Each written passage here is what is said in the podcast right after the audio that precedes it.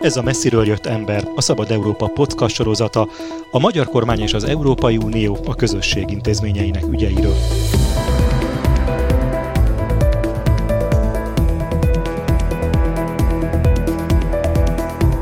Célunk, hogy ne csak az EU erőközpontjaiból hazatérő magyar politikusok beszámolóiból ismerhessük meg a fejleményeket, döntéseket és viszonyokat, hanem objektív és független képet alkothassunk állandó brüsszeli tudósítónk Gyévai Zoltán segítségével.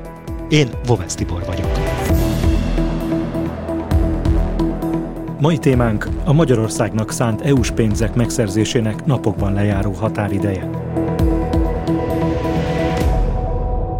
Két határidő is lejár a napokban az EU és Magyarország viszonyában. Az egyik az Európai Unió energetikai átállását célzó Repower EU terv leadásának utolsó napja, a másik a helyreállítási alapként emlegetett RRF eszközből felvehető kölcsön igénylésének lejárta.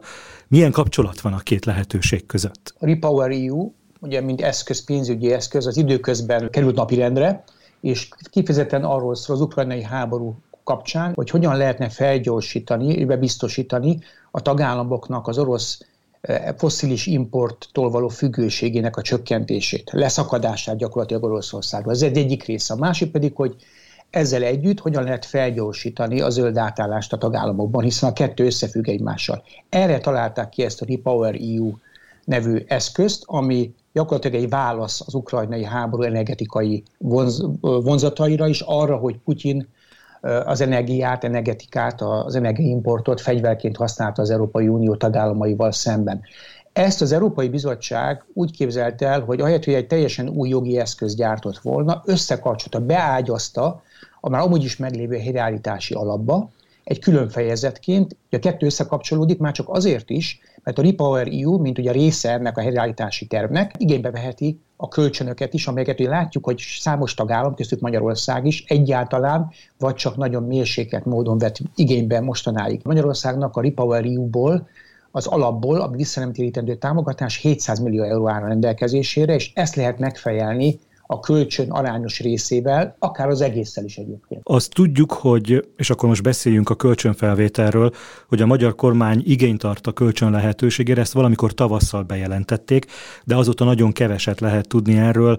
Mennyit és mire fordítanának az összegből? Akkor tavasszal ugye előzetesen az Európai Bizottság kérte a tagállamokat, hogy jelezzék az igényeiket. Ez még nem a végleges igény, tehát ezt a bizottság is elfogadta azt, hogy ezt augusztus 31-ig lehet módosítani. Akkor Magyarország azt jelezte, hogy maximum, tehát 6,6 milliárd eurót kíván kölcsönként felvenni. Ez azért fontos a bizottság számára, hogy lehet tervezni a maradékkal, hiszen Magyarország esetében 9 és 10 milliárd euró között van a papíron elérhető kölcsönösszege ebből a helyreállítási alapból az majdnem 10 milliárd euró. Magyarországnak körülbelül ennek a kétharmadára tartana igényt, és a magyar kormánynak egy társadalmi egyeztetést is le kell bonyolítani. Ennek keretében ezelőtt megjelent a kormány oldalon a tervnek a, a, a, talán az utolsó vázlata, és ebből kiderült, hogy Magyarország 4,8 milliárd eurót kérne a Repower EU keretében ebből a kölcsönből. Azt tegyük tisztába, hogy a helyreállítási alap felhasználásáról szóló tervet egyszer már beadta a kormány, és azt el is fogadta az Európai Bizottság.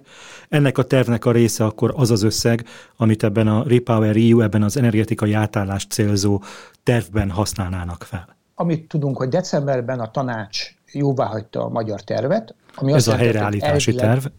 Igen, a magyar igen, helyreállítási tervet, és ez ennek vonzataként akkor 5,8 milliárd euró visszanemtétendő támogatás jár Magyarországnak 2023 és 2026 vége között.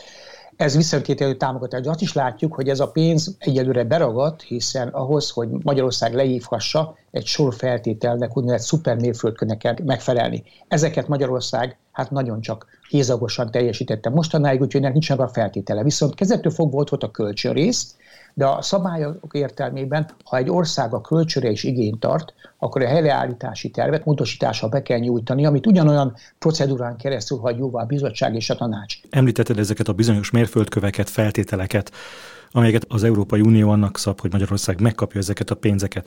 Lehet a kölcsön összegétvel kikerülni ezeket a feltételeket? Nem, ilyen lehetőség nincsen, legalábbis a bizottsági forrásaimmal, akikkel beszéltem, több is megelősítette, hogy erre nincs lehetőség.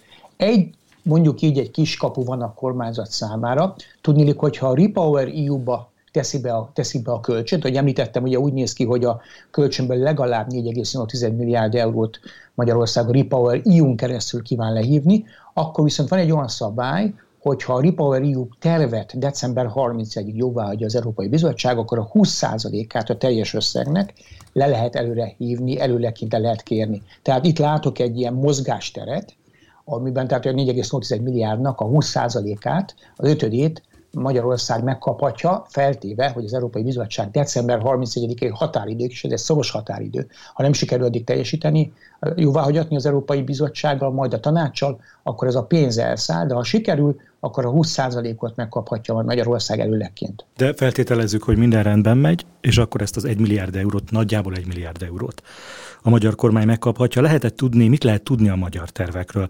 Mire szánja a kormány ezt az összeget? Teljesíti-e azokat az elvárásokat, amelyeket az EU támaszt az orosz gázról való leválás érdekében. Ugye azért a magyar kormány nem jellemző azt, hogy nagyon nyitott lapokkal játszik, legalábbis a saját társadalma felé, hogyha arról van szó, hogy a az adó, magyar adófizető pénzét kell felhasználni, és ez erre a folyamatra is azért valahol jellemző volt. Van, mert, mert hogy előírta a rendelet azt, hogy egy társadalmi egyeztetése kell bocsátani a szöveget. Valamikor július vége felé a kormányzat kirakta ezt, és augusztus 11-ig volt egy ilyen társadalmi konzultáció, érdemes megnézni, alig több mint egy tucat kommentár érkezett, ami az elég kevés ahhoz képest, hogy milyen nagy tétről, tétekről van szó. Hát Kicsit eleve egy pár nap áll csak rendelkezésre ahhoz, hogy véleményt formáljanak az emberek. Így van, és nem verték nagy dobra. E, e, ennek ellenére ez nem lesz egy akadálya a pénzek, meg a tervek jóváhagyásának, bár az Európai Bizottság ezt nem szereti, de a kormányzat is jól tudja, hogy ez egy puha feltételnek számít. Amit korábbról tudunk, azt abból tudjuk, hogy volt egy egyeztetés az Európai Bizottság és a kormányzat között, és valamikor a nyár folyamán a kormányzat egy előzetes vázatot elküldött. Erről úgy tudom, hogy ebben sok szempontból számos olyan projekt volt, ami az Európai Bizottság megítélése szerint nem felelt meg az elvárásoknak. Ugye az elvárásokról beszélünk, akkor alapvetően arra kell odafigyelni, mondtam, hogy a projekteknek, amiket finanszírozásra benyújtanak, alapvetően arról kell szólniuk, hogy hogyan tud egy ország leválni az orosz foszilis energiaimportról. Magyarország esetében ez annál is indokoltabb, hiszen Magyarország, és így a MOL tulajdonképpen, a magyar infrastruktúra kapott egy át, átmenetileg kapott egy kibúvót az uniós embargó alól, amit az olajra, az olasz olajra, ugye nem a vezetékes olajra, hanem az olasz kőolaj behozatalra hirdettek meg.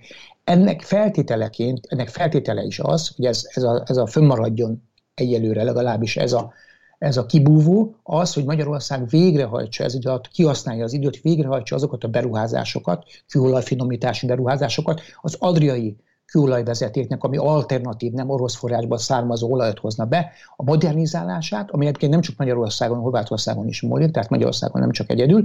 Tehát Magyarországnak meg kell teremteni a feltételeket ahhoz, hogy az orosz fosszilis energia oldozókról leváljon gázról, vagy pedig kőolajról egyaránt. Ez érdekes, ugyanis ez, ez, ez láthatólag szembe megy azzal a magyar stratégiával, ami utolsóként az Európai Unióban még mindig oda köti Magyarországot az orosz gázellátáshoz, az orosz energiaimporthoz. A következő kérdésem meg az arra adandó válasza valószínűleg csak találgatunk és a sötétben tapogatózunk, de elképzelhető, hogy van valamilyen összefüggés a török elnök augusztus végi budapesti látogatása.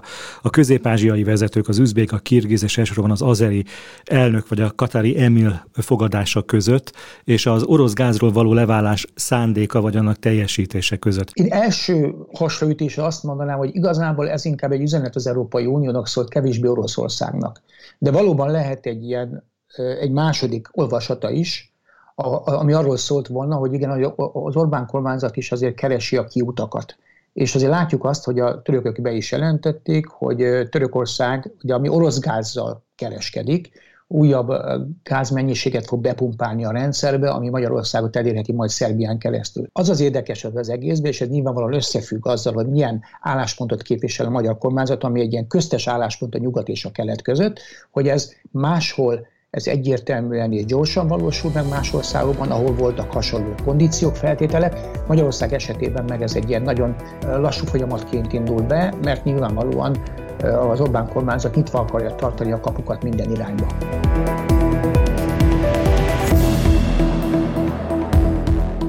Állandó brüsszeli tudósítónkkal Gyévai Zoltánnal beszélgettem. Én Boves Tibor vagyok. Köszönöm figyelmüket!